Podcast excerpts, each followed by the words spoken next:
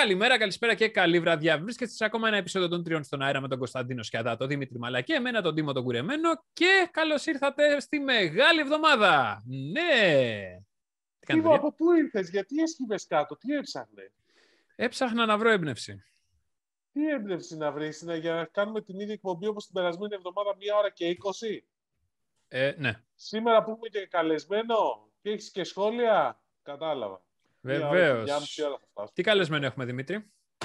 Θα τα πούμε μετά. Έχουμε πάρα πολύ, ωραίο, πάρα πολύ ενδιαφέρον καλεσμένο από Κοσμοτέ τι βι. Τα έχουμε, έχουμε να πούμε πάρα πάρα πολλά. Θα δείτε. Πάρα θα πολύ ωραία. Λοιπόν, πάμε γρήγορα γρήγορα στα σχόλια. Ο Monkey Dislayer πρώτος και καλύτερος. Μπράβο σου, Monkey Dislayer, να συνεχίσεις έτσι. Ο Μαρούκου εβδομήντα έξι, αντί για συνδρομητικά podcast, καλύτερα θα ήταν OnlyFans. Ξέρετε, μόνο για ενήλικες να ακούμε για το φάιβ τζι. Μερακλής, όπως πάντα. Μερακλής. Ο Θεόδωρος Αγγελόπουλος, και εγώ που νόμιζα ότι μία μέρα καθυστέρηση ήταν επειδή βάλε το μαλά να ανεβάσει το επεισόδιο στο YouTube. Ε, σενάριο επιστημονικής φαντασίας. Δεν πρόκειται να συμβεί ποτέ αυτό το πράγμα. Το, το κάνω σε άλλο podcast, παιδιά. Δεν είναι. είναι... Άστα να πάλι. Λοιπόν, για το νέο iMac μας λέει ο Νίκ Τίλης ότι δεν προορίζεται για Pro Users, γι' αυτό δεν έχει και ες ντι κάρτα, οπότε δεν τη χρειάζεται ο κοινός χρήστης. Θα βγει στο τέλος του δεύτερου εξαμήνου. Μάλλον iMac Pro με πεντακόσια ευρουλάκια πιο ακριβό. Πολύ λογικό. Εγώ πιστεύω ότι iMac Pro, άμα θέλει να πιάσει, να το βγάλει με την μεγαλύτερη οθόνη που λέγαμε, τριαντάρα, και το καινούργιο τον, το M-Chip και μια χαρά. Θα σας δώσει. Τη, ε, ε, έχει την εξ ντι αρ display επίσης, να σου θυμίσω, οπότε mm. μεγάλη οθόνη υπάρχει. Άμα θέλει, μπορεί να συνδέσει τον iMac Pro εκεί πέρα. Εντάξει, γιατί δεν υπάρχει ένα σύστημα για Ιντερνετ? Γιατί άμα βάλει την εξ ντι αρ Pro σε iMac, θα πάει στο Θεό η τιμή. Την εξ ντι αρ που λέει, κάνει πέντε χιλιάδες, μου λες τώρα. Ναι, προφανώς δεν υπάρχει. Okay, άλλη. Εντάξει, δε, ναι, ναι. Δεν υπάρχει άλλη οθόνη, εντάξει, να σου θυμίσω. Ναι, ναι, Αυτή ναι, ναι. είναι η μόνη οθόνη που, έχει, που έχουν οι δημιουργικοί άνθρωποι. Ναι, ναι, Πάμε ναι. στο επόμενο. Απίθανο το νέο iMac, τρομερά λεπτή και όμορφη αυτή που το παρουσίασε, λέει ο George Wayne, και πολύ καλά είπε. Δεν τη θυμάμαι. Εντάξει, οκ, okay, καλούλα, αλλά μέχρι εκεί. Ναι. Λοιπόν, ο Unboxing Planet μας λέει για τη μηχανογράφηση και τα συστήματα δεδομένων που υπάρχουν εδώ και εκατοντάδες χρόνια, όχι εκατοντάδες χρόνια, εδώ και αρκετά, αρκετά χρόνια, και το gov.gr να τα βάζει κάτω από μία ομπρέλα. Το είκοσι είκοσι ξεκίνησε η ηλεκτρονική συνταγογράφηση, υπάρχει από το δύο χιλιάδες δέκα, λέει. Ε, αυτό. Όχι ακριβώς, ήταν το σύστημα. Η ηλεκτρονική συνταγογράφηση έγινε εκεί δεκαέξι δεκαεπτά και υπήρχε και πολύ γκρίνια, αλλά... Τέλος πάντων, ήταν από παλιό το σύστημα και ξεκινήσει να υλοποιείται.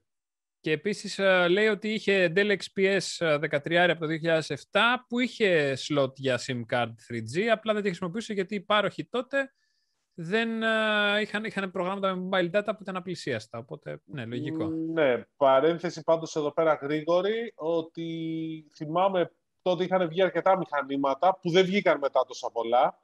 Στην Ελλάδα γενικώς υπήρχε ένα θέμα ότι οι καταναλωτές, οι χρήστες δηλαδή που κυρίως απευθυνόταν σε εταιρείες, δεν προτιμούσαν τέτοιου είδους μηχανάκια με SIM κάρτα, προτιμούσαν να παίρνουν mobile broadband στικάκια. Εντάξει, mm-hmm. αυτό. Λοιπόν, ο Θρες λέει, ο Τζόνι Λι Μίλλερ που έπαιζε στους hackers ήταν, όπως είπε ο Δημήτρης, ο πρώτος σύζυγος της Τζελίνα Τζολί, που δεν το είπα. Εγώ δεν είπα ότι είναι. Εγώ δεν το είπα ότι είναι ο πρώτος ναι, ναι, σύζυγος. Όχι, όχι. Το λέει εδώ ο φίλος και έχει δίκαιο. Εγώ νόμιζα ότι ο πρώτος είναι ο Billy Bob Thornton. Mm, Αυτή, αυτό είναι το κοινό μας. Ναι, πάντα ενημερωμένος. Σε ευχαριστούμε, Θες. Ναι, ναι. ε, ο Παναγιώτης Κόκος, κοίτα να δεις που στο τέλος θα το πω και εγώ, Κικ, και θα γίνω ρεζίλη. Το κέι γουάι σι να υπενθυμίσω. Το ναι, κέι γουάι σι που... που το είπε Κικ, ο Τιμουλής. Ή Κικ, ή Kik, γιατί τέτοιο είναι. Ναι. Ε, μπορεί να κάνω λάθος, αλλά νομίζω ότι τα AirTags δεν είναι βοηθητικά μόνο για την κοντινή εμβέλεια που πιάνει το κινητό σου. Νομίζω ότι κάνουν connect στο Find My Network της Apple και αν περάσει κάποιο άσχετο iPhone δίπλα τους, ενημερώνει για την τοποθεσία τους. Ναι, αυτό είναι το τεράστιο πλεονέκτημα των AirTags έναντι των άλλων λύσεων. Που γιατί, γιατί χρησιμοποιούν όλο το δίκτυο των iOS συσκευών, ένα δισεκατομμύριο ενεργές συσκευές παντού στον κόσμο, και αν χάσεις κάτι, θα το βρεις. Ε, εννοείται θα σε ενημερώσει που βρίσκεται. Όλα λέει ιδιωτικά, και μ' άρεσε αυτό, ρε παιδί μου, ότι και σε Android smartphone, αν βρεις ένα AirTag, το βάζεις από πίσω, το κολλάς και σου ανοίγει ένα web link. Να ρωτήσω και... κάτι. Ναι. Πώς το λένε? Ποιο? Τα, αυτά τα πραγματάκια που έχει βγάλει η Apple για να βρει, τα βρίσκεις. AirTags. AirTags. Ναι. Photoshop. Ιντερνετ. Πώς λέγονται? AirTags. AirTags λέγονται. AirTags, όχι AirTags. AirTags, τι θέλεις. Εντάξει, εντάξει, εντάξει, εντάξει, συγγνώμη, συγγνώμη. Να πάμε. Είναι φανταστικό. Ε, και επίσης να πούμε μια μικρή παρένθεση ότι είναι το μόνο προϊόν της Apple που μπορείς να το ανοίξεις και να βγάλεις την μπαταρία του και να τα αντικαταστήσεις. Όχι, δεν είναι το μόνο, είναι και το τηλεχειριστήριο του Apple τι βι. Πατά. Oh, ναι. Πάμε. Όχι, γιατί φορτίζει με γιου ες μπι-C. Το καινούριο. Mm, το παλιό σίγουρα, το mm. της τέταρτης γενιάς. Okay. Τα, τα πρώτα φορτίζανε όντως, είχαν μπαταρία. Yeah. Τσουπ, τσουπ, τσουπ. Και το πληκτρολόγιο μου επίσης έχει μπαταρία. Okay. Το είναι το πρώτο πρώτο που βγάλανε με διπλή μπαταρία. Yeah, παλιό, yeah, δεκαετίας. Yeah. Έλα, ναι. έλα. Λοιπόν, ο ντι τζέι Chris Κάλτσας, χρόνια πολλά να του πούμε, γιατί είδαμε ότι γιόρταζε. Όντας ακροατής το podcast από τη δεύτερη περίοδο της καραντίνας, δεν συνηθίζω να γράφω σχόλια στο YouTube, όμως κάνω για σας πραγματικά, γιατί μου κάνετε τη ζωή, τη ζωή όχι, τη βαρετή γυμναστική, τη μεταμορφώνετε σε ένα τεχνολογικά μαγικό παράδεισο. Ευχαριστούμε, ευχαριστούμε. Να ακούσει και τα προηγούμενα επεισόδια αφού την ξεκινήσετε. Τα ακούει, μα δεν κατάλαβες. Ε, τα έχει πάρει όλα τα παλιά επεισόδια. Α, και τα ακούει. Έχει πάρει σβάρνα και μας στέλνει και συμβουλές για τον ήχο επίσης. Και να το πούμε και ευχαριστούμε πάρα πολύ. Ευχαριστούμε. Ε, ο Ευεργέτης, πέρα από φαν της σειράς Gears of War, είναι και του John Wick. Δεν περιμέναμε τίποτα λιγότερο φυσικά. Ε, να συζητάμε περισσότερες ταινίες, λέει ο Cross Kenda. Και αυτά πάνω κάτω, πάμε. Και πολλοί με διόρθωσαν για το ότι ε, δεν, η Amazon στέλνει Ελλάδα πακέτα, όχι μόνο με τα ΕΛΤΑ που νόμιζα εγώ, ότι έχουν στείλει με ντι έιτς ελ, με Γενική, με... Μόλους ε, δεν στέλνει. Μόλους, ναι, το έξω. Και, και επίσης μια που το ανέφερες, εδώ Lessons for Free και Consulting και τις εταιρείες, άμα θέλει λοιπόν η, τα ΕΛΤΑ να φτιάξουν υπηρεσία tracking, να το ονομάσουν ΕΛΤΑΓ. L-tag. Ε, πώς φάνηκε, καλό. Ναι, ε, τέλειο. Να είσαι καλά. Τέλεια, ε, λοιπόν. Ε, νομίζω ότι πρέπει να σταματήσουμε, να... γιατί θα συνεχίσει τις βλακίες ο Τίμος και τίποτα άλλο. Έχουμε ένα πάρα πολύ καλό καλεσμένο, πολλά ενδιαφέροντα να μας πει, mm-hmm. από Κοσμοτέ τι βι. Λοιπόν, και έχουμε μαζί μας τον ε, Νίκο Καλιάνη. Το είπα σωστά, ε, έτσι δεν είναι, Νίκο? Τον έχουμε Μάλιστα. εδώ μαζί μας, Μάλιστα. ο οποίος είναι εμπορικός διευθυντής της Κοσμοτέ τι βι, αν και σήμερα έχουμε να μιλήσουμε για την νέα Κοσμοτέ τι βι, έτσι όπως τη λέτε εσείς. Εγώ Κοσμοτέ τι βι over the top την τη ξέρω, μια streaming, τη streaming υπηρεσία ουσιαστικά. Αλλά πώς τη λέτε τελικά? Ωραία, να κάνω, αυτό. Να, να κάνω αυτή τη διευκρίνηση. Η νέα Κοσμοτέ τι βι είναι ουσιαστικά η streaming υπηρεσία μας, που είναι διαθέσιμη μέσω ίντερνετ σε όλες τις συσκευές, τηλεοράσεις, κινητά, τάμπλετ, πι σι κτλ. Ωραία. Ε, και είναι, ναι. Α, εντάξει. Ωραία. Και είναι ένα χρόνο τώρα. Ε, είναι ένα, έχ, κλείσαμε τον Φεβρουάριο ένα χρόνο. Ε, έχουμε αυτή τη στιγμή, μας έχουν προτιμήσει διακόσιες πενήντα χιλιάδες. Αυτό ήθελα, ναι. Okay. Ε, διακόσιες πενήντα χιλιάδες νοικοκυριά που βλέπουν πλέον τηλεόραση από μια εφαρμογή. Έτσι, αυτό είναι, δηλαδή δεν την ανοίγουν μόνο για on-demand υπηρεσίες, βλέπουν όλα τα κανάλια τους, είτε είναι τα ελληνικά κανάλια, είτε είναι τα σίνεμα τα δικά μας, είτε τα ποδοσφαιρικά.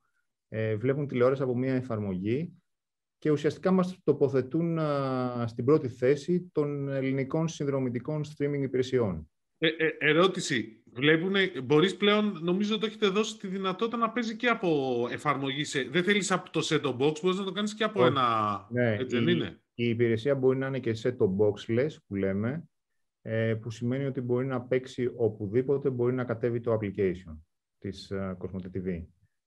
Ε... Άρα, τάμπλετ, λάπτοπ, smartphone και σε τηλεοράσεις, ποιες τηλεοράσεις? Είναι προς το παρόν σε Samsung, ελ τζι, Sony και σε όσες υποστηρίζουν πέρα από τη Sony, Android τι βι.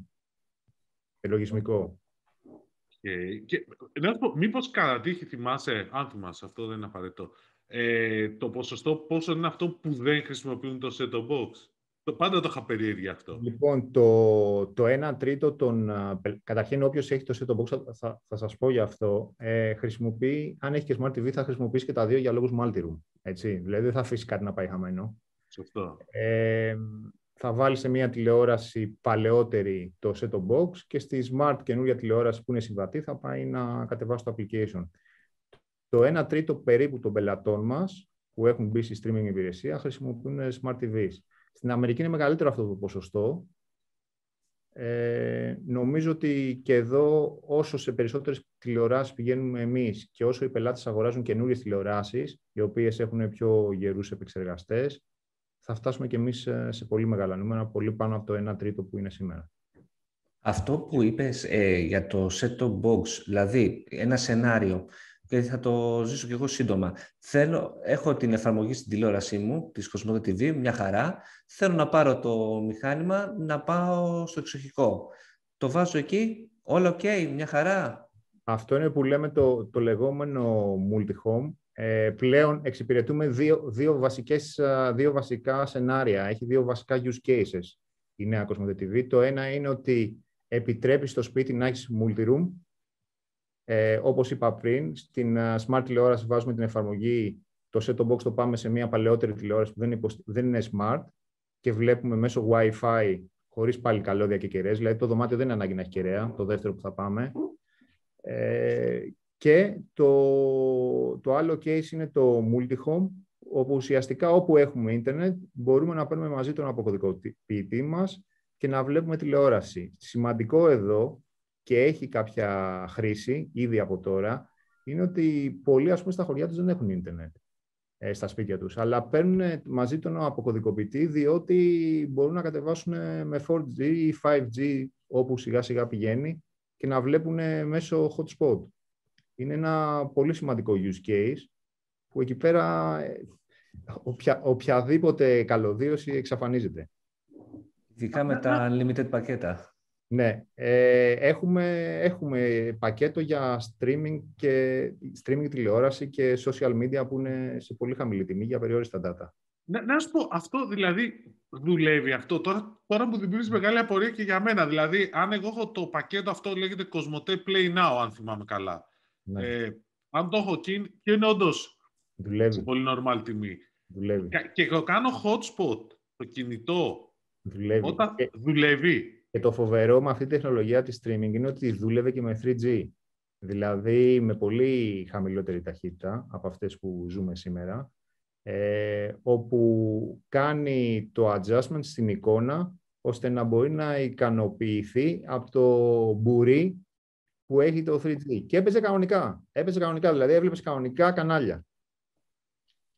Έχω πολύ κόσμο που δηλαδή αυτό θα το θέλει για διακοπές με τα παιδιά ειδικά, πραγματικά δηλαδή τώρα. Δηλαδή είναι λόγος για να πάρεις το Cosmote Play Now, πέρα της πλάκας τώρα, αλλά οκ. Okay. Ε, να ρωτήσουμε, να, να σου πω, αυτό σημαίνει, όλη αυτή η ιστορία με το streaming, σημαίνει ότι θα σταματήσετε το, τη δορυφορική, να έχει κάποιος δορυφορική πρόσβαση. Ναι. Ε, όπως ξέρετε, στην Ελλάδα, ακόμα οι περισσότεροι έχουν, που έχουν συνδρομητική τηλεόραση έχουν λήψη μέσω δορυφόρου. Ε, αυτό σιγά-σιγά το ποσοστό, ε, το penetration πάνω στους συνδρομητές αρχίσει να μειώνεται. Δεν περιμένουμε να δούμε κάτι πολύ απότομα, διότι πέρα από τους νέους ανθρώπους ή όσους ανθρώπους θέλουν τις on-demand υπηρεσίες, υπάρχουν κάποιοι που ακόμα είτε δεν είναι εκπαιδευμένοι με τις on-demand υπηρεσίες, είτε τους ενδιαφέρει, ας πούμε, μόνο το, το ζωντανό πρόγραμμα ή τα κανάλια. Ε, άρα θα, θα υπάρχει ένα delay στο, που ίσως να μην το περιμένουν σήμερα. Δηλαδή, βλέποντας το, το super functionality του ο τι τι, λέμε, εντάξει, θα σβήσει το δορυφορικό. Δεν είναι έτσι. Εγώ πιστεύω, εγώ πιστεύω τα επόμενα πέντε έως δέκα χρόνια το δορυφορικό θα είναι εκεί. Γιατί για αυτούς που θέλουν μόνο κανάλια και ζωντανό πρόγραμμα είναι μια εξαιρετική λύση. Τώρα, άμα θέλει κάποιος functionality, όχι. Δεν μπορεί. Δηλαδή, ολοκληρωτικά κάποια στιγμή θα επικρατήσει το, το over the top. Δεν νομίζω ότι θα, θα γίνει αυτό το switch τόσο, τόσο εύκολα και γρήγορα. Εντάξει, έχουν και κάποιο φόβο αρκετοί ενδεχομένως ότι, ξέρεις, επειδή είναι over the internet μπορεί να έχει πρόβλημα, ενώ το δορυφορικό είμαι σίγουρος, ε, ανησυχία δηλαδή, δεν είναι πάντα ε. πραγματικό. Δεν είναι τόσο σίγουρο και το δορυφορικό και μιλάω και εκπείρασα. Γι' αυτό ακριβώς το λέω. Yeah. Απλώς σου λέω, σου λέω το perception που υπάρχει στον κόσμο ah, okay. γενικώς. Νομίζω, νομίζω σε δύο-τρία χρόνια αυτό το perception θα έχεις σβήσει. Και απλά θα έχουν μείνει αυτοί που ε, έχουν μεγαλώσει με τη δορυφορική και δεν είναι τόσο ευέλικτοι ή τέλος πάντων δεν θέλουν ε, τέτοιες αλλαγές ακόμα να προχωρήσουν σε τέτοιες αλλαγές. Παρ' όλα αυτά, οι νέοι ε, που ουσιαστικά δίνουν το στίγμα για τη συνέχεια, όλοι παίρνουν το, το over the top. Και οι μεγαλύτερες γενιές αλλά είναι συνήθως αυτοί που θέλουν κάτι, το κάτι παραπάνω, αυτοί που το παίρνουν. Αυτοί που θέλουν το replay. Καταρχήν ξεκινάς από το replay τι βι, νομίζω ότι είναι το πρώτο, και μετά το on demand. Δηλαδή, έχασα αυτή τη σειρά, να τη δω, ξεκινάς από εκεί και μετά κολλάς. Έχεις δίκιο σε αυτό που λες. Απλά να, να διευκρινίσω εδώ ότι και στους δορυφορικούς πελάτες έχουμε δώσει τη δυνατότητα στη δεύτερη συσκευή, που μπορεί να είναι και Smart τι βι, να έχουν ναι. Replay τι βι. Οπότε δεν έχουν τόσο μεγάλο κίνητρο να καταργήσουν το δορυφορικό, αφού έχουν και τα δύο. Ναι, απλώς λέω τώρα ότι έχει περισσότερο functionality και επιπλέον έχεις και πάρα πολύ καλό functionality στο over the top όσον αφορά το, το κομμάτι των προτάσεων. Το οποίο, αν έχω καταλάβει καλά, είναι δική σας πλατφόρμα. Έτσι. Δηλαδή, όλη αυτή την ιστορία το έχετε αναπτύξει μόνοι σας. Να σας πω λίγο, λίγο για την πλατφόρμα και τα πλεονεκτήματά της. Ε, η πλατφόρμα είναι ένα puzzle από διαφορετικά κομμάτια, τα οποία, για τα οποία έχουμε συνεργαστεί με είκοσι συνεργάτες από έντεκα χώρες στο εξωτερικό. Δηλαδή είναι ουσιαστικά ένα, μια custom-made πλατφόρμα με κεντρικό συνεργάτη την Comcast. Ε, από εκεί και πέρα η τεχνολογία σίγουρα είναι αυτή που είναι το μεγάλο πλεονέκτημα αυτής της πλατφόρμας και το integration όλων αυτών με τον τρόπο που έγινε. Εγώ ξεχωρίζω κάτω από την ομπρέλα της τεχνολογίας τρία μεγάλα πλεονεκτήματα.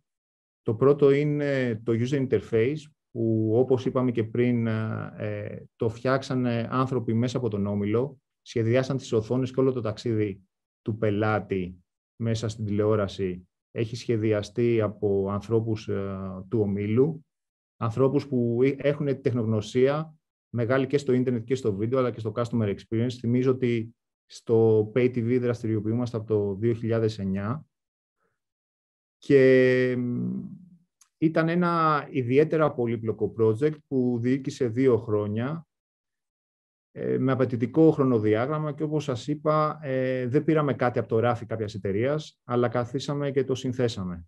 Άρα μιλάμε για πολύ απαιτητικό project management. Ε, τώρα, στα πλεονεκτήματα της τεχνολογίας, βάζω το πρώτο που είναι ο σχεδιασμός του user interface, που ουσιαστικά ενώνει, πιστεύω, με πολύ αρμονικό τρόπο δύο μέχρι χθες εντελώς διαφορετικούς κόσμους, που είναι ο κόσμος του ζωντανού προγράμματος με το on demand, ε, με έναν τρόπο ιδανικό, που, με ένα τηλεκοντρόλ που έχει ελάχιστα κουμπιά και λειτουργεί ουσιαστικά ως mouse. Μπορείς να, πας, να μεταπηδήσεις από το ζωντανό πρόγραμμα μέσω στον on demand κατάλογο με δύο βελάκια. Ε, αυτό πιστεύω ότι είναι πολύ μεγάλη σχεδιαστική επιτυχία, διότι μπορείς και κάνεις το λεγόμενο multitasking, δηλαδή ενώ παρακολουθείς ένα ζωντανό κανάλι, ταυτόχρονα στο κάτω μέρος της οθόνης να ψάχνεις για κάτι αντίστοιχο ή τέλος πάντων κάτι που σε ενδιαφέρει να δεις είτε στο ζωντανό πρόγραμμα είτε στο on demand. Και αυτό γίνεται μέσω posters, έτσι, όχι text, κείμενο. Ε, άρα αυτός ο, και αντίστροφα πάλι από το on demand μεταπετάς πολύ εύκολα στο ζωντανό πρόγραμμα. Το δεύτερο μεγάλο πλεονέκτημα αυτής της τεχνολογίας είναι αυτό που προανέφερες, Δημήτρη, που είναι ουσιαστικά οι προσωποποιημένες προτάσεις, που είναι και ένα πεδίο ε, δόξη λαμπρό από εδώ και πέρα, και για τους providers αλλά και για τους operators. Θεωρώ ότι θα δούμε πολύ μεγάλες εξελίξεις τα επόμενα χρόνια σε αυτό. Εμείς έχουμε αγοράσει ένα recommendation engine που χρησιμοποιεί artificial intelligence, παρακολουθεί ε, τις κινήσεις του πελάτη και του προσφέρει με βάση τα trends που βλέπεις συνολικά, αλλά και την κίνηση του ίδιου, μέσα στο, το ταξίδι του μέσα στην υπηρεσία. Ε, και νομίζω ότι οι προτάσεις που κάνει είναι πολύ καλές, αν, και το βλέπουμε αυτό ξεκάθαρα από τη χρήση που γίνεται στα recommendations που βγάζουμε. Δηλαδή βλέπουμε ότι αυτά που προτείνουμε στον πελάτη τελικά είναι αυτά που έχουν και το μεγαλύτερο consumption. Το ένα είναι αυτό. Ναι, είναι χρήσιμο. Σχεδόν, μας πήρε σχεδόν δύο χρόνια, συμπεριλαμβανομένου ένα, ενός πιλωτικού που κάναμε για τον όμιλο Deutsche Telekom συνολικά. Ήμασταν οι πρώτοι που το λανσάραμε, οι πρώτοι δηλαδή που βάλαμε αυτά τα κομμάτια όλα μαζί να δουλέψουν.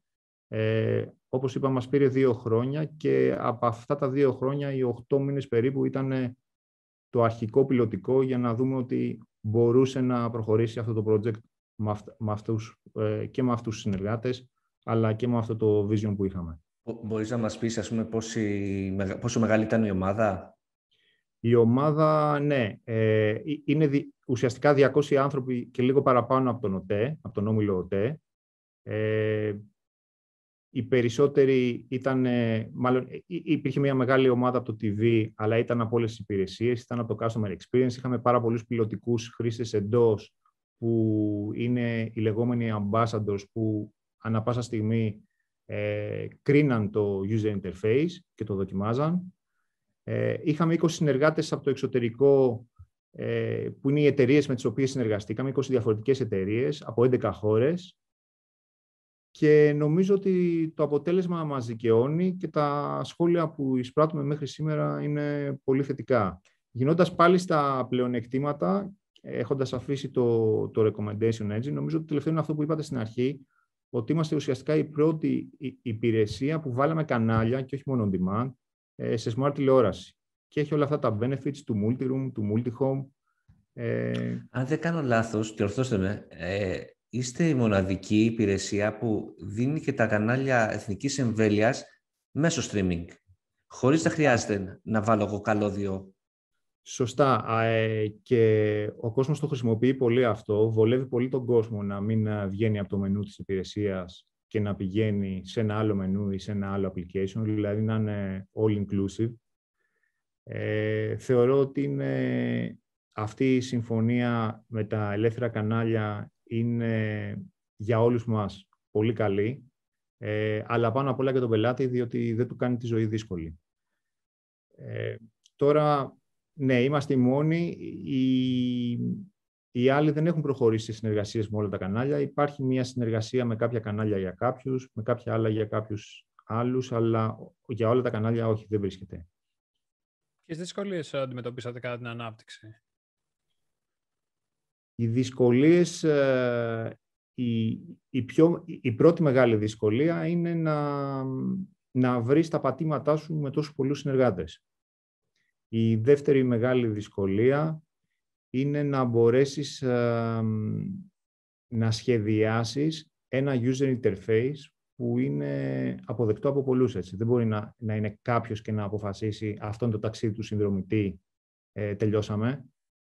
Έχει πολλές δοκιμασίες, πολλές γνώμες, ε, πολλή κριτική, μέχρι να καταλήξει κάπου, έχει πολύ back and forth.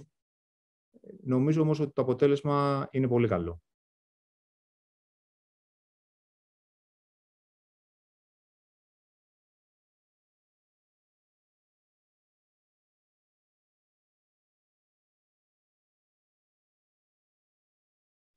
Το streaming είναι το digital transformation της τηλεόρασης. Όπως έχουμε digital transformation στις εταιρείες, στο δημόσιο παντού, ε, το streaming είναι το digital transformation στο, στην τηλεόραση και νομίζω είναι μονόδρομος. Και είναι μονόδρομος για πολλούς λόγους. Ο ένας λόγος είναι γιατί τεχνολογικά σου δίνει το υπόβαθρο να μπορείς να κάνεις πολύ γρήγορα αποτελεσματικές αλλαγές. Δηλαδή, βλέπεις ότι κάτι δεν τραβάει, δεν είναι σωστά τοποθετημένο από τη χρήση του πελάτη. Έχεις την ευελιξία αυτό το πράγμα να το αλλάξεις πολύ εύκολα. Δεν ισχύει αυτό σε άλλες παραδοσιακές υπηρεσίες τηλεόρασης. Ε, επίσης, κάνοντας μία αναδρομή, θυμάστε ότι ξεκινήσαμε το δεκαετία ογδόντα ενενήντα, αρχές ενενήντα, με, με λίγα κανάλια. Πού τα θυμάσαι τώρα, ο Τίμος δεν είχε γεννηθεί τότε. Ούτε ο Κώστας, ούτε ο Κώστας. Μετά τότε. Κάπου στο δύο χιλιάδες εκεί, την πρώτη δεκαετία του δύο χιλιάδες, αρχίσαμε να σκεφτόμαστε, ξέρεις τι, υπάρχει και on demand. Μήπως πρέπει να το δοκιμάσουμε, μήπως... Ξέρω εγώ, έχει νόημα το βίντεο κλαμπ να πηγαίνω και να μην βρίσκω την ταινία που θέλω, γιατί την πρόλαβε την πρεμιέρα και την πήρε άλλος από το ράφι. Εκεί αρχίσαμε την πρώτη δεκαετία του δύο χιλιάδες το on demand. Μετά πάμε την δεύτερη δεκαετία του δύο χιλιάδες και αρχίζει και μας προβληματίζει το on the go. Σε ποια συσκευή πλέον θα βλέπουμε. Να βλέπουμε στο κινητό, να βλέπουμε στο tablet, να βλέπουμε στο πι σι, να βλέπουμε στην τηλεόραση. Ερχόμαστε, ερχόμαστε το δύο χιλιάδες είκοσι και ο προβληματισμός μας είναι με τις άπειρες επιλογές πώς θα βρω αυτό που πρέπει αυτή τη στιγμή και τι, τι επιλογές έχω και πώς θα κάνω τη σωστή επιλογή. Και εκεί έρχεται το recommendation engine. Και, ε, το έι άι γενικώς, ναι. Το έι άι, και γι' αυτό λέω ότι είναι πεδίο δόξη λαμπρό, είναι αυτό ουσιαστικά που θα, θα καθορίσει σε μεγάλο βαθμό το consumption του περιεχομένου από εδώ και πέρα. Και μη σας φανεί περίεργο αν σε δέκα χρόνια ε, μας δίνει με βάση τη διάθεσή μας. Έτσι, καταλαβαίνει ποια είναι η διάθεσή μας και μας προτείνει πράγματα. Αυτό σκέφτομαι. Δηλαδή, στην αναλογική ε, εποχή δεν είχατε τέτοια στοιχεία, τέτοια δεδομένα τηλεμετρίας, να το πω έτσι, που έχετε τώρα, που ξέρετε ακριβώς τι κάνει ο καθένας και μπορείτε να το αναλύσετε. Και να... Αυτό είναι ακριβώς που μας βοηθάει να γινόμαστε καλύτεροι. Και γινόμαστε καλύτεροι και γινόμαστε καλύτεροι πολύ γρήγορα, on the fly. Δηλαδή, άμα δούμε κάτι σοβαρό, είμαστε σε ετοιμότητα. Μπορείς να, να μας πεις ένα τέτοιο παράδειγμα? Ε, ας μπορείς, να πεις, μπορείς να πεις όχι κατευθείαν. Ένα πολύ απλό είναι ότι να δούμε ένα folder ή ένα ribbon που είναι αυτά τα stripes που υπάρχουν τα πολλά τα posters μέσα στην υπηρεσία, δεν τραβάει, δεν έχει χρήση. Mm-hmm. Αυτό για, για μας είναι αμέσως ένα trigger ότι κάτι πρέπει να αλλάξουμε. Ή το folder είναι κάπου χαμένο που θα έπρεπε να το αναδείξουμε πιο πολύ, είτε στο recommendation engine είτε στο user interface ψηλά, ε, είτε το περιεχόμενο δεν ταιριάζει σε εκείνη την ενότητα, είτε είναι πολύ δύσκολο για το πελάτη να το προσεγγίσει. Ε, μπορεί να Οπότε είναι και... αλλάζετε πράγματα, αυτό λες. Αλλάζουμε on the fly, ναι. On the fly. Είναι, είναι, είναι, είναι ουσιαστικά web η εφαρμογή. Δηλαδή είναι σε web περιβάλλον. Είναι, είναι πολύ πιο εύκολα τα πράγματα από το να αλλάζει κάτι στο δορυφόρο. Στο δορυφόρο για να αλλάξει κάτι ε, χρειάζεται δεκαπλάσιο χρόνο. Και λίγα λες. Να σου πω, η πανδημία άλλαξε τα δεδομένα. Δηλαδή, είχε κάποια μεγάλη αλλαγή. Πέραν, okay, πιθαν, πιθανολογούμε όλοι ότι είχε τρελή αύξηση στη χρήση. Οκ, okay, αλλά ναι. είδα, είδαμε κάποιες αλλαγές που σας όδησαν ίσως και σε αλλαγές πλατφόρμα. Νομίζω όλοι το ξέρετε ότι το streaming έχει πάρει αρκετά πρωταγωνιστικό ρόλο μέσα στην πανδημία. Όχι μόνο λόγω των ελληνικών πλατφορμών, αλλά και των εισαγόμενων από το εξωτερικό. Ε, υπάρχει μεγαλύτερη ανάγκη για τηλεόραση, σαφέστατα. Η, το, αυτό που είδαμε όμως και μπορεί να ήταν αναμενόμενο, αλλά έγινε σε πολύ έντονο βαθμό, είναι η μάχη που έγινε μέσα στην οικογένεια για την κάθε οθόνη. Αυτό είναι που φούντωσε. Ποιος θα πάρει την κεντρική οθόνη, ποιος θα πάρει το τάμπλετ, τι θα δει ο καθένας, παράλληλο streaming. Ε, ουσιαστικά είδαμε ότι το, το multi-home και το multi-viewing έρχονται σε προτεραιότητα. Ο καθένας θέλει το προσωπικό του, την προσωπική του οθόνη, το παρεΐστικο όλης της οικογένειας που κάθε παραδοσιακά στον καναπέ να δουν όλοι μαζί δύο, τρία, τέσσερα άτομα, έσπασε. Ήταν η περίοδος που έσπασε. Ε, πιθανότατα να μην είναι καλό αυτό, αλλά αυτό είναι το, το trend που γεννήθηκε μέσα στην πανδημία. Ε, εμείς στα σίνεμα είδαμε αύξηση στην τηλεθέαση, είδαμε αύξηση στα παιδικά, γιατί τα παιδιά δεν πήγαιναν σχολείο. Ε, είδαμε και φυσικά ήταν πιο εύκολο γιατί δεν είχαν, τις, δεν είχαν τον χρόνο με τα σχολικά, όσοι, είχαν, όσοι χρησιμοποιούσαν σχολικά, να, να βρίσκονται πιο πολλή ώρα μέσα στο σπίτι. Ε, επίσης, στα ντοκιμαντέρ είδαμε μεγάλη αύξηση, είναι κάτι που δεν το περιμέναμε. Με μπροστάρι το History είδαμε τον κόσμο να ψάχνει πολύ τον κατάλογο και να ε, διερευνά το περισσότερο τα ντοκιμαντέρ.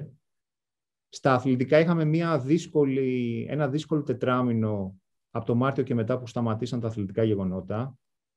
Ε, εκεί πέρα προφανώς ε, έπεσε κατακόρυφα η τηλεθέαση. Έκανε ένα πάρα πολύ καμ, καλό comeback τον uh, Σεπτέμβριο και μετά, ουσιαστικά τους τελευταίους τέσσερις μήνες. Όχι τον Αύγουστο που είχε Champions League.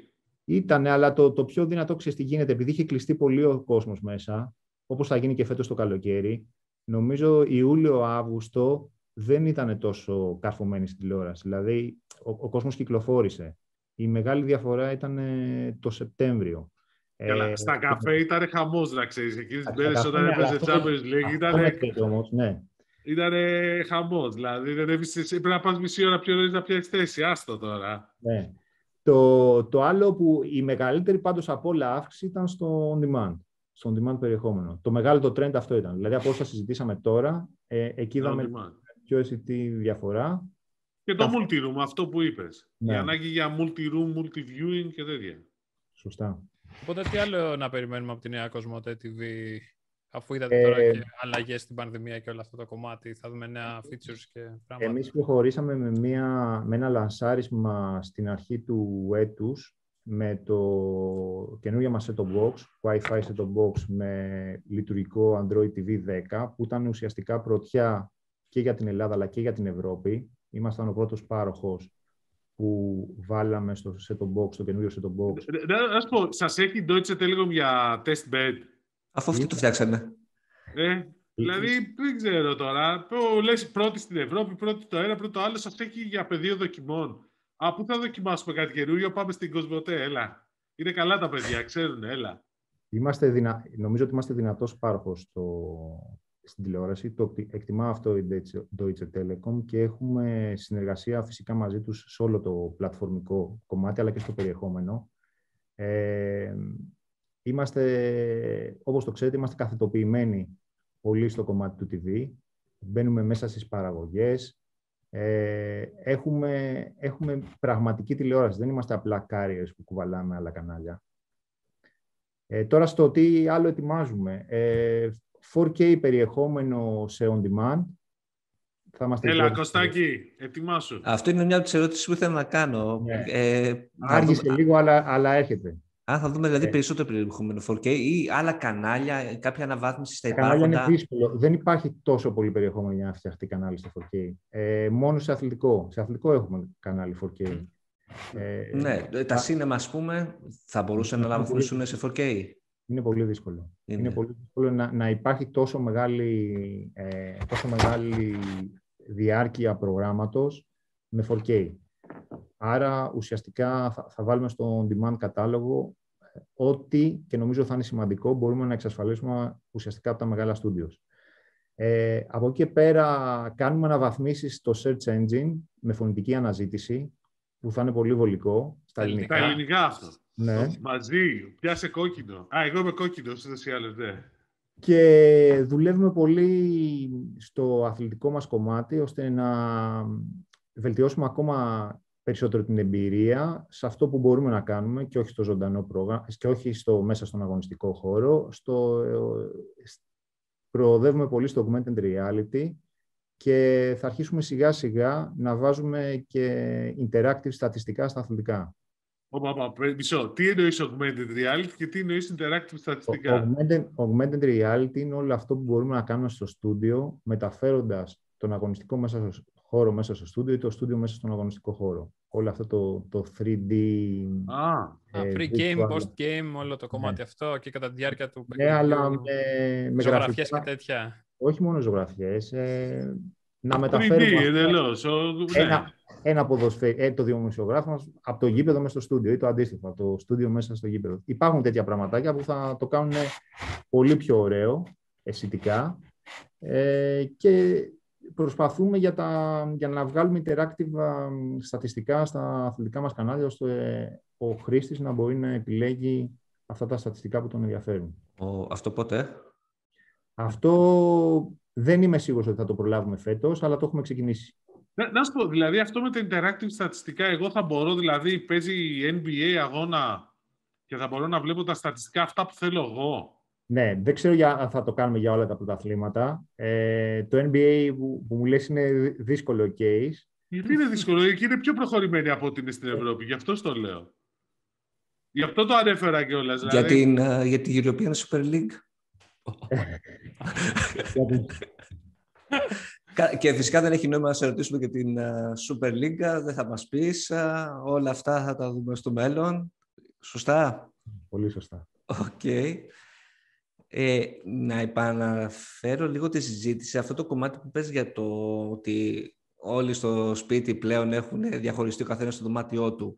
Υπάρχει, ε, υπάρχει αυτή τη στιγμή, νομίζω, μέχρι δύο μπορούν να δουν ταυτόχρονα το πρόγραμμα της Κοσμοτέ. Ένας ε, βλέπει τα αθλητικά, σωστά? Ναι, ένας βλέπει τα αθλητικά. Βέβαια, άμα έχει κάποιο δορυφορικό, ε, μπορεί να δει και αθλητικό από το δορυφόρο και από το streaming. Έτσι. Ας μιλήσουμε για το streaming. Υπάρχει πρόβλεψη να ανέβει αυτό το όριο? Θέλουμε να τα ανεβάσουμε. Υπάρχει μεγάλη ζήτηση γι' αυτό. Μας προβληματίζει λίγο, και δεν το κρύβω, το, το κομμάτι του sharing, που στην Ελλάδα είναι πολύ της μόδας.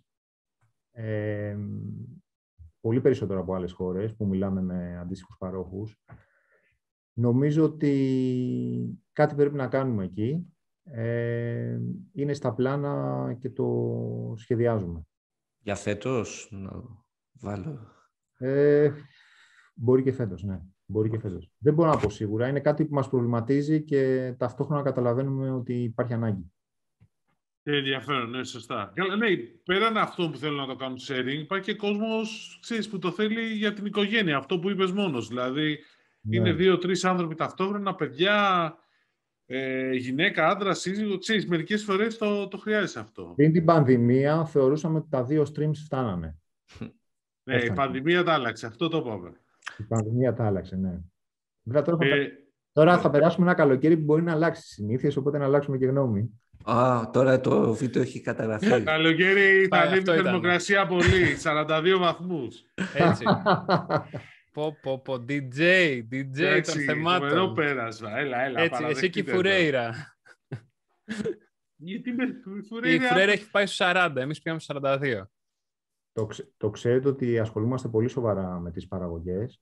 Μετά το έτερος εγώ ένα, το φθινόπορο ε, προβάλαμε... Πα, έγινε η παραγωγή και προβάλαμε και το έτερος εγώ δύο, το οποίο έχει και αυτό πολύ μεγάλη επιτυχία. Φανταστικό. Βλέπουμε πίσω, το έχεις εκεί πέρα. Αυτό, ε. καμάρι. Είμαστε, είμαστε συμπαραγωγή σε μια Ισραηλινή παραγωγή που έγινε στην Ελλάδα, το Τεχράν. Ε, αυτό το αγόρασε το, το Apple τι βι παγκοσμίως αποκλειστικά. Θα προχωρήσουμε τώρα σε συνεργασία και για το Τεχράν δύο, από ό,τι φαίνεται. Το δεύτερο, το, το δεύτερο κύκλο, τέλος πάντων, το δεύτερο κύκλο. Ναι, παρένθεση πάνω σε αυτό. Δεν είναι λίγο περίεργο που ζητάς συμπαραγωγός και να μην μπορείς να το παίξεις εσύ? Δεν ξέρω, δηλαδή. Καλά ναι. Κάνετε μαζί ε, σας, εντάξει, χίλια τοις εκατό, αλλά μου κάνει εξής, είναι λίγο περίεργο. Μπορεί να φαίνεται περίεργο, αλλά για μας που ασχολούμαστε με τις παραγωγές ε, είναι πολύ σημαντικό, γιατί καταρχήν αποκτούμε τεχνογνωσία σε αυτό το κομμάτι, yeah. με συνεργασίες διεθνείς, εκπαιδευόμαστε και έχουμε καλύτερη αντίληψη για το πώς ακόμα και μια ελληνική παραγωγή μπορεί να βγει στο εξωτερικό και να κάνει πράγματα. Δηλαδή είναι ένα education path πέρα από το investment κομμάτι που αποδίδει. Είναι και ένα educational path που είναι πολύ σημαντικό για μας. Το να κάνουμε... Χρησιμοποιήθηκα και διαφορετικά τα κτίρια του ΟΤΕ. Ναι. Έτσι δεν είναι? Ναι. Τώρα λοιπόν μετά από αυτά και φυσικά όλες τις παραγωγές που κάνουμε εδώ και πέντε χρόνια για το History με εκατόν είκοσι ε, original τίτλους και είτε ως παραγωγή είτε ως συμπαραγωγή και πάνω από οκτακόσιες ώρες original προγράμματος. Πηγαίνουμε και μάλλον ήδη έχει γυριστεί και θα προβληθεί το, στις δεκατέσσερις Μαΐου το, η τελευταία μας σειρά, η σαράντα δύο βαθμοί Κελσίου, ένα ερωτικό ψυχολογικό θρίλερ. Τρέιλερ δεν έχουμε δει, ε. Περιμένουμε ακόμα τρέιλερ σε αυτό. Που πιστε, εσύ, όχι, έχουμε, δείχνουμε πραγματάκια. Δείχνετε μικρά πραγματάκια, ο κάθε πρωταγωνιστής ξεχωριστά, ε, λέει Τίζες. Τα δικά του. Α, ναι, Τίζες αλλά... λέγονται αυτά, ρε Κωστάκη. Τρέι, τρέιλερ θέλουμε, κανονικότατο.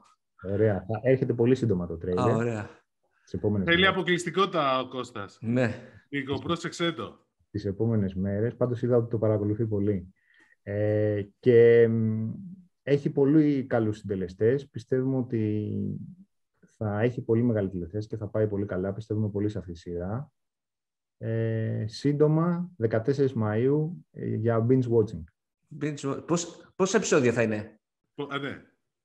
Είναι οκτώ επεισόδια. οκτώ, οκ. Okay. Το, το μόνο κακό ξέρεις ποιος θα είναι, ότι θα έχουν ανοίξει η εστίαση και θα έχει πολλοί κόσμος έξω. Αυτό μόνο είναι το... Άχι. Αλλά Άχι. θα νομίζω... το βλέπουν έξω. Πες το. Νομίζω μπορείτε να ενεργοποιήσετε και την πρόσβαση σε εμάς όσους θέλουν να το δουν από πριν. Εννοείται. εννοείται. Ε, ωραία. Μία τελευταία ερώτηση. Να βγάλουμε το τρία στον αέρα στο Κοσμοτέ τι βι. Να, να σας πω την αλήθεια. Να σας Εμείς πω την δεχόμαστε. Αλήθεια. Ευχαριστούμε. Αν είναι καλά τα λεπτά, δεχόμαστε. Δεν, δεν, δεν χρειαζόμαστε τη, τη φανέλα πίσω. Είμαστε ok. Να σας πω την αλήθεια. Μπορούμε, μπορούμε να κάνουμε ένα πιλότο στο YouTube να δούμε τι θα τραβήξετε. Ε, πες στο YouTube το σπηλώτησε. Το δικό σου, να δούμε ε, σήμερα πώς θα πάει. Κανάλι, στο δικό μας κανάλι στο YouTube. Α, στο δικό σου κανάλι. Dial. Dial. Okay. Λοιπόν, έχει πολύ μεγάλο traffic. Που έχει πολύ μεγάλο traffic. Να δούμε πώς σας προτιμάνε. Πολύ μας ε. προτιμάτε. Σε παρακαλώ, άμα δεις τα σχόλια από κάτω. Ε, τέτοιο, από κάτω θα δεις τι γίνεται τώρα. Δεν είναι. Και έχουμε και φανατικό κοινό. Έτσι δεν είναι, Τίμο? Βεβαίως, βεβαίως, έτσι. Τα διαβάσαμε και πριν τα σχόλια, ήταν σούπερ. Ήταν σούπερ πάλι μια, μια άλλη μια φορά και διχαστικά ώρες. Μας διχάζουν μεταξύ μας, δεν είναι τίποτα. Λοιπόν, Νίκος, ευχαριστούμε πάρα πολύ για τον χρόνο σου. Ευχαριστώ πολύ. Ευχαριστώ, καλή συνέχεια. Τώρα, δεν ξέρω, παιδιά, αν καταλάβατε, εσείς που μας ακούτε ή μας βλέπετε, αλλά αυτό δεν το κάναμε τώρα, μαζί με τα υπόλοιπα. Ήταν λίγες ώρες νωρίτερα, γιατί δυστυχώς δεν μπορούσε ο Νίκος να μας ακολουθήσει μέχρι τόσο αργά που κάνουμε την εγγραφή. Έτσι δεν είναι, Τίμο? Έτσι, ναι, super. Εδώ σε μένα έχει σκοτεινιάσει, δηλαδή. Και σε μένα. Φαίνεται το background μου. Ε, βέβαια. Ενδιαφέροντα πάντως. Είναι σκοτεινή τύπη πάντως. Ναι, ενδιαφέροντα πολύ αυτά που mm-hmm. είπε και βλέπουμε το πάνε καλά. Ναι, ναι, ναι. Εντάξει. Και... Έχουμε να ασχολούμαστε τους επόμενους μήνες με Κοσμοτέ τι βι. Πάνω σίγουρα. Εντάξει. Το θέμα βέβαια είναι ότι για να βλέπεις πλέον Κοσμοτέ τι βι και ειδικά που θα πάνε και σε καλύτερο περιεχόμενο, καλύτερες ταινίες, θες και καλύτερη τηλεόραση. Mm-hmm. Και γενικώς αυτό που φαίνεται είναι ότι ο κόσμος πάει προς καλύτερες τηλεοράσεις, πιο μεγάλες, πιο ακριβές. Έτσι δεν είναι? Και η ελ τζι δεν είχε τις προάλλες παρουσίαση των καινούριων OLED και QNED mini ελ ι ντι? Καλά δεν το είπα. QLED, ναι. Είπες QLED και ελ τζι μαζί? Όχι, okay, είπα OLED και QNED. Α, τι? QNED, έτσι δεν τη λέει? Ναι, QNED και NanoCell, ε, σωστά. NanoCell, QNED και ναι. Όχι QLED, QLED μακριά. Ναι. Μακριά QLED. Μας είχε η ελ τζι ενημέρωση την περασμένη εβδομάδα για την πορεία της το δύο χιλιάδες είκοσι, για το τι, πώς ξεκίνησε το είκοσι ένα ε, και το τι έρχεται γενικότερα. Ε, καλά, δεν σας είπε και πολλά στην παρουσίαση. Εγώ, εντάξει, είναι ότι σας είπε γενικώς ότι πάνε καλά. Αυτό δεν σας είπε? Ότι το είκοσι ε, το περιμένανε πολύ χειρότερο, πάλι καλά. Κάτι τέτοιο, δηλαδή αυτό κατάλαβα εγώ, ότι έχει εκτοξευθεί συν είκοσι δύο τοις εκατό το κόστος αγοράς, ε, νομίζω, των premium τηλεοράσεων. Δηλαδή πλέον αγοράζουμε πολύ πιο καλές τηλεοράσεις και πολύ πιο ακριβές φυσικά. Έχει αυξηθεί η μέση τιμή, αυτό είναι ουσιαστικά. Και mm-hmm. αυτό μας το είπε και η Samsung. Ακριβώς, ναι, δεν είναι τυχαίο. Αλλά υπάρχει κι άλλος ένας λόγος που λένε από την αγορά, ότι ναι, μεν αγοράζουμε καλύτερες τηλεοράσεις, αλλά ένας λόγος ήταν ότι παίρνουμε όμως λιγότερες. Λιγότερες, αλλά καλύτερες και πιο ακριβές. Αλλά ένας λόγος ήταν ότι υπήρχε έλλειψη μεγάλη στις φθηνές τηλεοράσεις, δηλαδή μέχρι διακόσια με διακόσια πενήντα ευρώ. Δεν φέρανε. Φοβηθήκαν δηλαδή κάποιοι κατασκευαστές, ξέρεις, πιο μικροί, πιο άγνωστοι, πιο C-brands ή B-brands, να φέρουν μοντέλα φθηνά και το αποτέλεσμα είναι αυτό. Να, μην υπάρχει, να, να υπάρχει έλλειψη εκεί πέρα και να υπάρχουν μοντέλα στα πεντακόσια ευρώ, περισσότερα στα εξακόσια, επτακόσια και πιο ακριβά. Και αυτά mm. πήγανε και χτυπήσαν. Όμως επίσης ένα άλλο ενδιαφέρον στην αγορά και γι' αυτό το είκοσι είκοσι δεν πήγε τόσο άσχημα όσο φοβηθήκαμε κάποια στιγμή. Το πρώτο εξάμηνο δηλαδή ήταν άσχημο, αλλά το δεύτερο συνήλθανε. Βοήθησε και το γεγονός ότι οι αλυσίδες καταφέραν να μαζέψουν τα προβλήματα που είχαν με τις παραδόσεις, όλο αυτό. Και τώρα στο είκοσι είκοσι ένα είναι πολύ αισιόδοξη. Νίκος, θα πάει πολύ καλύτερα. Mm-hmm. Και ένα άλλο ενδιαφέρον στοιχείο είναι ότι Ε, πήγανε πολύ καλά οι πωλήσεις των λευκών συσκευών, το μεγάλο, πλυντήρια, κουζίνες και τέτοια. Και λέω, ρε παιδιά, τι έγινε? Μου λέει, ναι, αγοράσαμε. Ακόμα λέει και online αγοράζουν πλέον. Αυτό το άκουσα και τρελάθηκα, ότι ε, αγοράζει πάρα πολλοί κόσμος πλέον. Δηλαδή, όταν κλείνουν τα καταστήματα, οι, οι πωλήσεις ε, ψυγείων, πλυντηρίων κτλ. Δεν πέφτουν όσο θα περίμενε κανείς. Γιατί ο άλλος θέλει πλυντήριο και ψυγείο, μία ή άλλη. Δεν είναι, το αγοράζεις online. Ναι, ρε, και εγώ πώς τα αγόρασα, online τα αγόρασα. Ειλικρινά, τι να πας να δεις? Έλατε. Πώς... Πόσο μεγάλο είναι. Ναι. Δεν υπάρχει λόγος. Όντως. Οκ, okay, είχα διαφορετική εικόνα από αυτό, αλλά τι να σας πω. Ίσα-ίσα, ίσως ένας λόγος, λέω εγώ τώρα, ή μπορεί να είναι ότι πλέον επειδή κατατάσσονται και στα, στις έξυπνες συσκευές, σε ενδιαφέρουν περισσότερο οι έξυπνες λειτουργίες τους, τις οποίες ούτως ή άλλως δεν μπορείς να τις δεις στο κατάστημα. Ε, και κρίνοντας από αυτά που διαβάζεις στα sites, το παραγγέλνεις. Ε, βλέποντας βέβαια και την εξωτερική του εμφάνιση σε μια φωτογραφία. Και, και αυτό, αλλά το βασικότερο είναι ότι οι διαστάσεις, ρε εσύ, προφανέστατα. Δηλαδή, έτσι όπως είναι οι κουζίνες ή τα, τα μπάνια, χρειάζεσαι συγκεκριμένες διαστάσεις και πλυντηρίου και ψυγείου. Οπότε μία ή άλλη, είτε έχει αυτό που σου αρέσει, άμα δεν είναι στη διάσταση που σου αρέσει, δεν πρέπει να το πάρεις. Mm-hmm. Οπότε πας κατευθείαν με search. Δεν διαφωνώ μαζί σας. Και εγώ έχω αγοράσει πλυντήριο κάπως έτσι, αλλά πήγα από το, από το κατάστημα για να το κλείσω τελικά, ας πούμε, και Τάξε. να μου έρθει. Εντάξει, το θέμα είναι ότι δεν μπορούσες να πας και στο κατάστημα και να ήθελες το είκοσι. Ναι. Εντάξει, αλλά πολλοί, ας πούμε, σου λέγανε εξής, θα αντέξει άλλο δύο μήνες μέχρι να ανοίξουν τα καταστήματα. Κάπως έτσι. Όπως φάνηκε. Γιατί βέβαια. το πλυντήριο, σωστά, το πλυντήριο και το ψυγείο ή η κουζίνα είναι από τις συσκευές που αν σου χαλάσει το πας να αλλάξεις. Δεν περιμένεις. Δεν ζεις χωρίς αυτή. Ειδικά το, το ψυγείο. Ναι, η κουζίνα ζεις πολύ άνετα. Και το πλυντήριο, έτσι και έτσι. Ναι. Σκάφη. Σκάφη, ναι. Στο χέρι. Στη χειρότερη το κάνεις στο χέρι. Oh, εγώ ξέρεις τι κάνω. Απλά παίρνω άλλα ρούχα. Τα πετάω και παίρνω άλλα. Ε, εσύ, αυτό αυτό το φαντάζομαι. Ευεργέτης και στα online καταστήματα. Εννοείται. Δεν έχει καθαρή κάλτσα, αγοράζει καινούρια. Δεν χρειάζεται. Αυτό πάντως που κράτησα την παρουσίαση της ελ τζι είναι ότι ε, η υπενθύμηση ότι η ελ τζι είναι ο μοναδικός κατασκευαστής ο ελ ι ντι panel και ε, αναφέρθηκε κιόλας περί της φήμης ότι ένας από τους ε, καινούριους πελάτες μπορεί να είναι η Samsung. Φυσικά δεν υπήρξε καμιά επιβεβαίωση, αλλά άμα τελικά επιβεβαιωθεί το καλωσορίζει με πολύ μεγάλη ευχαρίστηση αυτό η ελ τζι. Υπενθυμίζοντας παράλληλα ότι δίνει πάνελ σε Sony, σε Panasonic, σε πόσους άλλους που φτιάχνουν ο ελ ι ντι τηλεοράσεις. Ε, εντάξει. Αυτό βέβαια από τη μία είναι ένα μονοπόλιο, από την άλλη βλέπουμε μεγάλη μείωση τιμών στα, στις ο ελ ι ντι τηλεοράσεις και νομίζω θα δούμε πολύ περισσότερες μείωσεις ε, το επόμενο διάστημα. Η Evo σειρά που ανακοίνωσε, που είναι η κορυφαία της τώρα στις ο ελ ι ντι τηλεοράσεις, είναι πανάκριβες.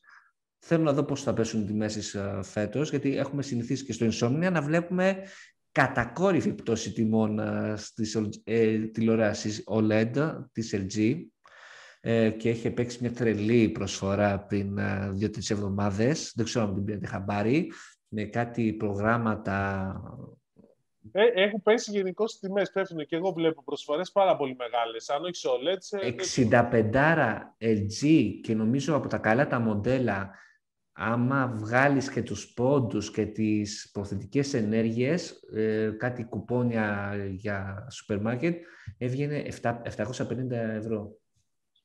Φίλε, το πρόβλημα είναι ότι πέφτουν οι τιμές της τηλεοράσης, ανεβαίνουν στο Spotify. Εγώ αυτό Α, ξέρω. Μισό λεπτό να, να κλείσω την ελ τζι, ότι μια είδηση που βγήκε από την παρουσίαση είναι ότι έρχονται τα, επιτέλους τα laptops.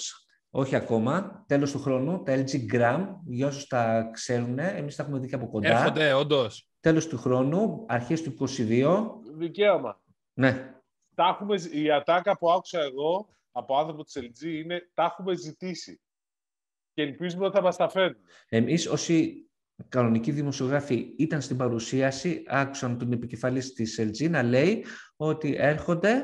Απλά δεν έχει οριστικοποιηθεί. Τέλος του χρόνου, αρχές του είκοσι δύο. Εγώ Για... σου λέω, δεν σου λέω ότι δεν θα έρθουν. Ε. Σου λέω ότι μην το περιμένεις τέλος του χρόνου. Παρά δεν μπορεί να αργήσουν και λίγο. Κορεάτες είναι αυτοί. Δεν κάνουν καθυστερήσεις. Αυτό λέω. Ο λόγος που δεν τα βλέπαμε, αναφέρθηκε και αυτό, ήταν ότι επειδή είναι πολύ λεπτά, πολύ ελαφριά, νομίζω στο, ένα, στο κιλό παίζουν, δηλαδή το σηκώνουμε έτσι το λάπτοπ. Ποιο αρέσει τα, τα μικρά ή τα δεκαεφτάρια που είναι δεκαπεντάρια πάλι τα, τα creators.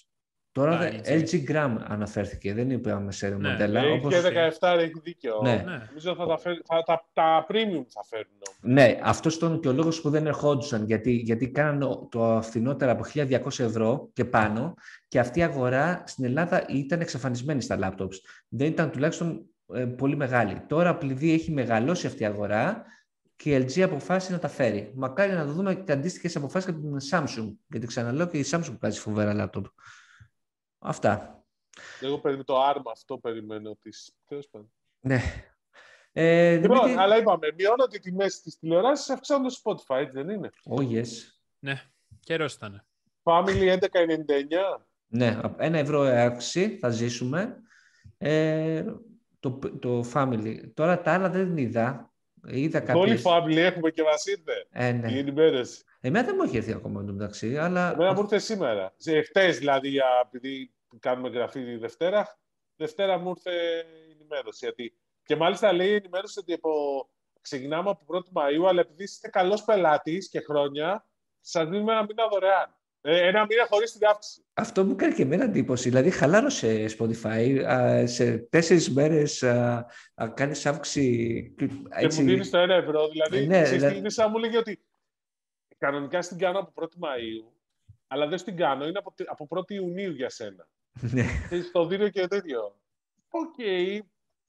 Πάντως, με αυτή την αύξηση θέλω να πιστεύω ότι θα περάσει σε δηλωτοφορία το Spotify. Δηλαδή, μέχρι και το τελευταίο τρίμηνο ε, όλο ανακοίνωνε ζημιές. Οι τελευταίες ήταν εκατόν είκοσι εκατομμύρια ζημιά στο Spotify.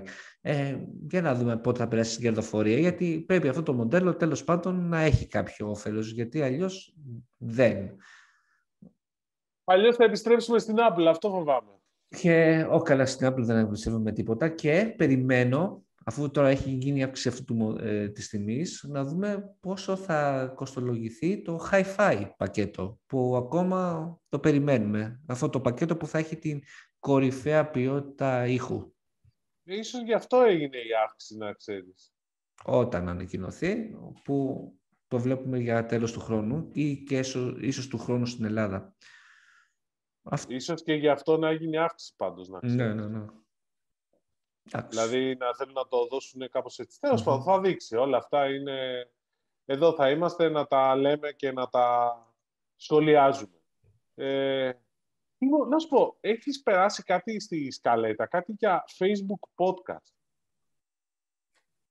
Εκτός από αυτό, να πούμε για αρχή για το Spotify που κάνει το integration μαζί με το Facebook, ότι πλέον στο mobile μπορεί στο εξωτερικό, όχι στην Ελλάδα ακόμα, αλλά στο εξωτερικό μπορείς να ανεβάσεις το podcast στο Facebook και να παίξεις απευθείας σε player στο Facebook και να παίζει και στο background στο oh. Facebook, χωρίς να χρειάζεται να ανοίξει την εφαρμογή του Spotify. Ναι, όχι όμως μόνο podcast και κομμάτια. Δηλαδή εγώ τα, έχω πάντα, να... τα πάντα, το Spotify να είναι integrated εκεί. Εμείς το παίρνουμε στα podcast όμως, γιατί αυτό μας ενδιαφέρει. Μου έκανε πολύ μεγάλη εντύπωση αυτό. Δηλαδή, έχω ένα αγαπημένο κομμάτι, τον ανεβάζω στο Facebook μου και ο άλλος, εσύ που με ακολουθείς, μπορείς λέει, να το ακούσεις ολόκληρο. Μόλις ολο... Όχι κάποιο ε, κομμάτι του. Ολόκληρο το ε, κομμάτι. Ναι. Και μόλις ολοκληρωθεί, σε πάει σε ένα shuffle uh, mode, όπου mm-hmm. βέβαια θα έρχονται και διαφημίσεις αν είσαι free user και όχι premium. Ποιος να είσαι όμως free user, αυτός που πατάει ή εγώ που εσύ το που έχω ακούς. Εσύ που ακούς. Εγώ, εγώ που ακούω. Ναι. Mm. Αλλά και εγώ ας πούμε που... Ε, σωστή διευκρίνησα. Και εγώ ας πούμε... Ότι εγώ ας πούμε πώς μπορώ να βάλω... Ας το podcast. Το, το podcast τα, τα ακούνε δωρεάν νομίζω όλοι. Mm-hmm. Ούτως ή άλλως. Εγώ ας πούμε που θέλω να βάλω link στο προφίλ μου, στο Facebook, ένα συγκεκριμένο κομμάτι, ναι. Μπορώ να το εντοπίσω από το premium, από δε, το Spotify. Δεν δε, δε, δε το εντοπίζεις από το, δε το από το free σου. Το βάζεις απλά την ώρα που παίζει και το κάνεις share εκείνη την ώρα. Δεν το πας εσκεμμένα. Άρα, άρα δεν μπορείς να βάλεις, αυτό λέω, ένα συγκεκριμένο κομμάτι ως free. Όχι, το, συνήθως όταν κάνεις το search και είσαι free, σου βάζεις το κομμάτι και ή παίζει μια playlist ναι. που υπάρχει το κομμάτι μέσα ή παίζει ένας δίσκος που υπάρχει το κομμάτι mm-hmm. μέσα. Και μετά πας με τις πιθανότητες ποιο είναι πιο εύκολο να σου πετύχει το κομμάτι. Ακριβώς. Το ξέρω γιατί έχω ζήσει πολλά χρόνια με free Spotify, οπότε έτσι παίζαμε φυσιολογικά το search του. Από εκεί πέρα όταν το πετύχει το βάζεις στο Facebook. Προφανώς mm-hmm. και είναι όλα καλά. Ε, και αφού μιλάμε για Facebook, να πούμε και για το Facebook ότι ετοιμάζει το δικό του podcast player στην ουσία. Μετά το Spotify δηλαδή που θα έχει δικό του player στην εφαρμογή του Facebook, φτιάχνει και ένα δικό του podcast player όπου στην ουσία ο καθένας μπορεί να ανεβάσει το podcast του εκεί πέρα απευθείας και να παίζει από εκεί. Δεν υπάρχουν ακόμα περισσότερες πληροφορίες σε σχέση με, αυτό το, με αυτή την ανακοίνωση του Facebook ή αυτή τη φήμη whatever. Πάντως βλέπουμε ότι και το Facebook ποντάρει και αυτό στα podcast, έχοντας ήδη ανακοινώσει και το κομμάτι αυτό με τα spaces, το δικό του, τα rooms, τα audio, οπότε και το Facebook αρχίζει και επενδύει και αυτό σε audio. Είμαστε χρόνια μπροστά, έχω να πω εγώ. Χρόνια. Ε, Εντάξει. Και μπορώ να θυμηθώ και την ιστορία που, που πριν από δέκα χρόνια έκανα podcast. Άλλες πίσης. Πραγματική ιστορία. YouTube. Ε, το YouTube έχει άλλαξει για κάποιον ανεξήγητο λόγο, που πραγματικά δεν μπορώ να καταλάβω, εμένα δεν μου άρεσε καθόλου. Στο mobile... την επιλογή του όταν πατάς για να επιλέξεις την ανάλυση που θέλεις, αντί να σου λέει τι ανάλυση είναι, να σου λέει ε, θες αυτόματο, θες higher picture quality, θες data saver, θες advanced, τι θέλεις να έχει. Δεν σου λέει θες επτακόσια είκοσι πι, χίλια ογδόντα, φορ κέι, τού κέι, whatever, τέτοιο. Και αυτό, τέλεια, δεν έχει κάτι άλλο. Χωρίς λόγο και διά. Ναι, για κάποιον λόγο που δεν mm. ξέρουμε ποιος είναι. Πάντως, ναι, δεν βγάζει νόημα αυτό. Ή απευθύνεται σε τελείως κοινό το οποίο δεν ξέρει τι είναι η ανάλυση, ή απλά ότι... Πλέον πλέ, πλέ, το καταλαβαίνεις. Το ένα είναι επτακόσια είκοσι, το άλλο είναι χίλια ογδόντα. Το χίλια ογδόντα θα είναι καλύτερο. Ναι. Τώρα για ποιο λόγο το επεξηγεί τόσο πολύ και το θέλει σε higher set. Ωχ, τι τραβάμε. Α, εδώ τι τραβάμε. Εδώ αρχίζουμε και ασχολούμαστε. Ε, λοιπόν, τι άλλο έχουμε αυτή την εβδομάδα. Αυτά ήθελες, Κώστα, με ρωτούσες πριν για την Εθνική Επιτροπή Τηλεπικοινωνιών, έτσι ναι, δεν είναι? Αν μπορείς, ενημέρωσέ μας λίγο για τις σχετικές ανακοινώσεις. Καταρχήν, για... ναι, έχει, κοίταξε, είναι σχετικές ανακοινώσεις. Υπάρχει, έχει βγάλει μια δημόσια διαβούλευση που είναι για τη διαδικασία για να περάσουμε σε... να καταργήσουμε τα δίκτυα χαλκού. Μισό όμως. Για να μην, φο... για να μην νομίσει κανείς ότι θα πάμε κατευθείαν, α, θα έχουμε οπτικές ίνες παντού. Mm-hmm. Εντάξει. Το πλάνο ουσιαστικά είναι ότι υπάρχει μια πρόθεση να η οπτική είναι να, φτάσει, ε, να φτάνει μέχρι την καμπίνα. Αυτό το fiber to the care. To the care. Από εκεί και πέρα το τελευταίο μίλι, το τελευταίο κομμάτι δηλαδή που είναι οκτακόσια μέτρα συνήθως, μέχρι οκτακόσια μέτρα, θα είναι με χαλκό. Αλλά το μήνυμο που, άρα σε αυτή την περίπτωση παίρνεις όμως το διακόσια. Μπορείς να πάρεις πενήντα εκατό διακόσια. Οπότε αυτό είναι μια αναβάθμιση. Και επειδή τώρα υπάρχει μια διαδικασία εδώ πέρα και όσον αφορά τις συμφωνίες χονδρικής που έχει ο ΟΤΕ ή όποιος πάροχος το διαχειρίζεται με τους υπόλοιπους για, τα, για, τα, για το κομμάτι του δικτύου που δεν, το έχει, που δεν έχουμε πάει το, την οπτική να μέχρι το, την καμπίνα. Γι' αυτό το κομμάτι. Που όσο και αν σας φαίνεται περίεργο, υπάρχουν στην Ελλάδα τέτοια περιοχές που, και μάλιστα που δεν πρόκειται να πάει απαραίτητα άμεσα. Εντάξει. Και μάλιστα υπάρχουν και περιοχές στις οποίες θα πάει μέσω χρηματοδότησης από το δημόσιο. Είναι το ΣΔΙΤ για το Ultra Fast Broadband, το οποίο τελείωσε πρόσφατα ο ανταγωνιστικός διάλογος, που είναι αξίας οκτακόσια εβδομήντα εκατομμύρια ευρώ, δεν είναι μικρό. Γενικώς δηλαδή υπάρχει ένα πλάνο, αν θέλουμε να το δούμε, ότι να, φτάνει οπτική, να μπορεί ο κάθε, το κάθε νοικοκυριό να έχει τουλάχιστον διακόσια μεγαπιτ ταχύτητα. Να μπορεί να φτάσει στα διακόσια μεγαπιτ. Αλλά επειδή σε πολλές περιπτώσεις θα καταργήσουμε η ντι ες ελ, υποχρεωτικά μπορεί να πάει το βι ντι ες ελ, αρχίζει και γίνεται μια συζήτηση τέτοια. Γι' αυτό ακριβώς αρχίζουν την προετοιμασία από τώρα, με δημόσια διαβούλευση, με ερωτήσεις, αλλά έχει μέλλον αυτό. Δεν είναι κάτι που θα γίνει αύριο. Παρεμπιπτόντως για όποιους περιμένουν αύριο ότι θα έχουμε οπτικές ίνες παντού. Αλλά είναι κάτι που θα το παρακολουθήσουμε τους επόμενους, τον επόμενο καιρό, έτσι δεν είναι? Λοιπόν, Τιμό, τι έλεγε ο φίλος, να μιλάμε περισσότερο για ταινίες, για να το κλείνουμε σιγά σιγά. Ή, ή συζητάτε πάντα για ταινίες, κάτι δεν το κατάλαβα το σχόλιο του φίλου. Για να, να συζητάμε πάντα για ταινίες, μάλλον λέει, ή γιατί συζητάτε πάντα για ταινίες. Ναι, αυτό. Ας το διευκρινίσεις στα επόμενα σχόλια.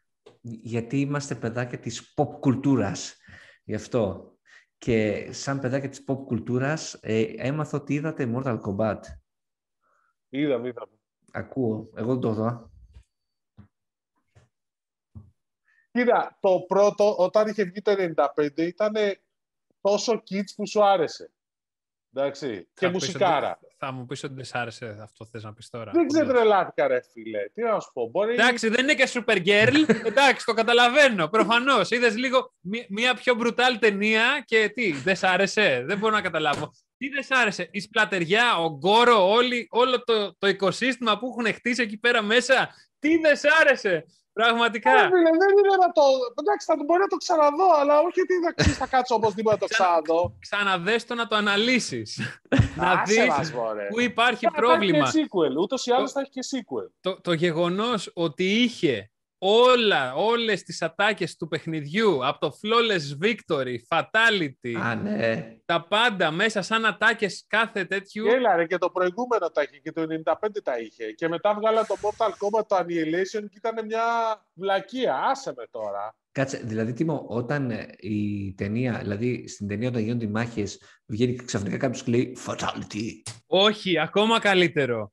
έχει σκηνικό με το Κούγκλα, με το Κούγκλα, Κούγκλα, όπως λέγεται ο τυπάς, που κάνει ένα, ένα kill πολύ καλό, χωρίς να τον ακουμπήσει καν, μαζεύει το καπέλο, το βάζει, κάνει flawless victory και σηκώνει το χέρι. Okay. Έχει, έχει τέτοια, έχει δηλαδή κάτι ωραία πραγματάκια όπου δεν είδα αν η φωνή είναι η ίδια του τύπου που τα έλεγε τότε. Ναι. Δεν έχει, δεν έχει ας πούμε το... Δεν το έχει αυτό, ναι. Ούτε έχει το τέτοιο, αλλά έχει το uppercut, use your uppercut που είναι πολύ κλασική ατάκα. Uh-huh. Έχει... Ε, είναι, είναι πολύ ωραίο. Πραγματικά δεν είναι για Oscar, αλλά είναι πολύ ωραίο γιατί χρησιμοποιεί όλοι, όπως είπε ο Κωστάκης, την pop κουλτούρα του Mortal Kombat. Ναι, ναι, ναι. Και βγάζει ένα story. Ωραίο. Και ο Shang-Tsung είναι ωραίο. Your soul... Έχει και την ατάκα από το Your soul is mine. Τι άλλο θες? Your soul is mine. Your soul is mine. Αυτό. Τι άλλο θες? Το... Έχει το Get over here. Φυσικά. Oh, προφανέστατα. Πάνω το δω. Εντάξει.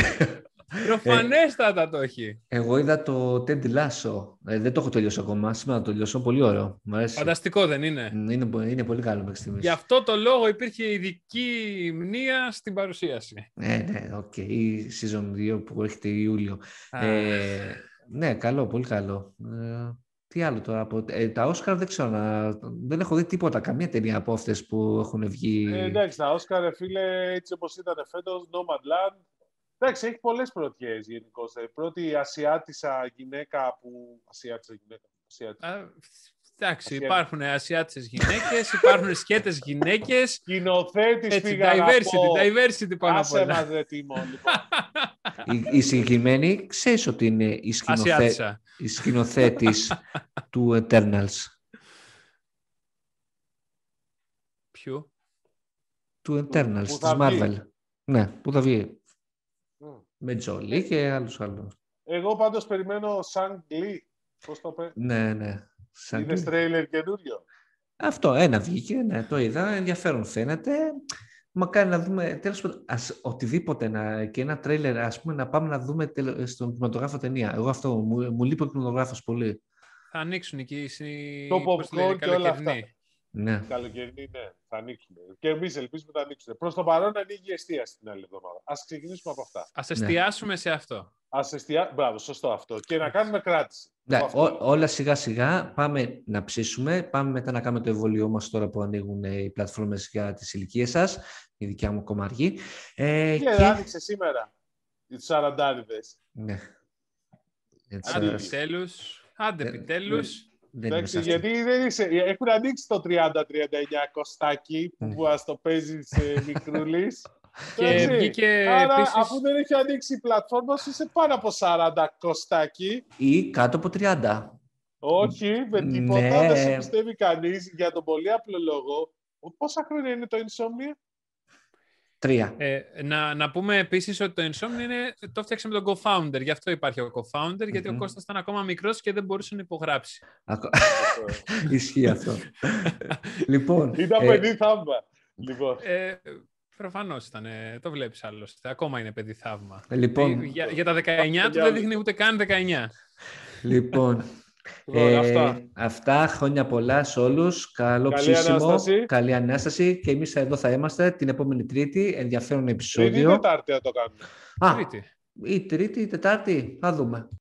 Θα δούμε, ναι, γιατί είναι και γιορτής Πρωτομαγιάς. Πώς πά, μας πούνε τίποτα. Έχουμε και συνέντευξη, πολύ ενδιαφέρουσα. Οπότε, έχουμε, έχουμε πράγματα. Οπότε, λοιπόν.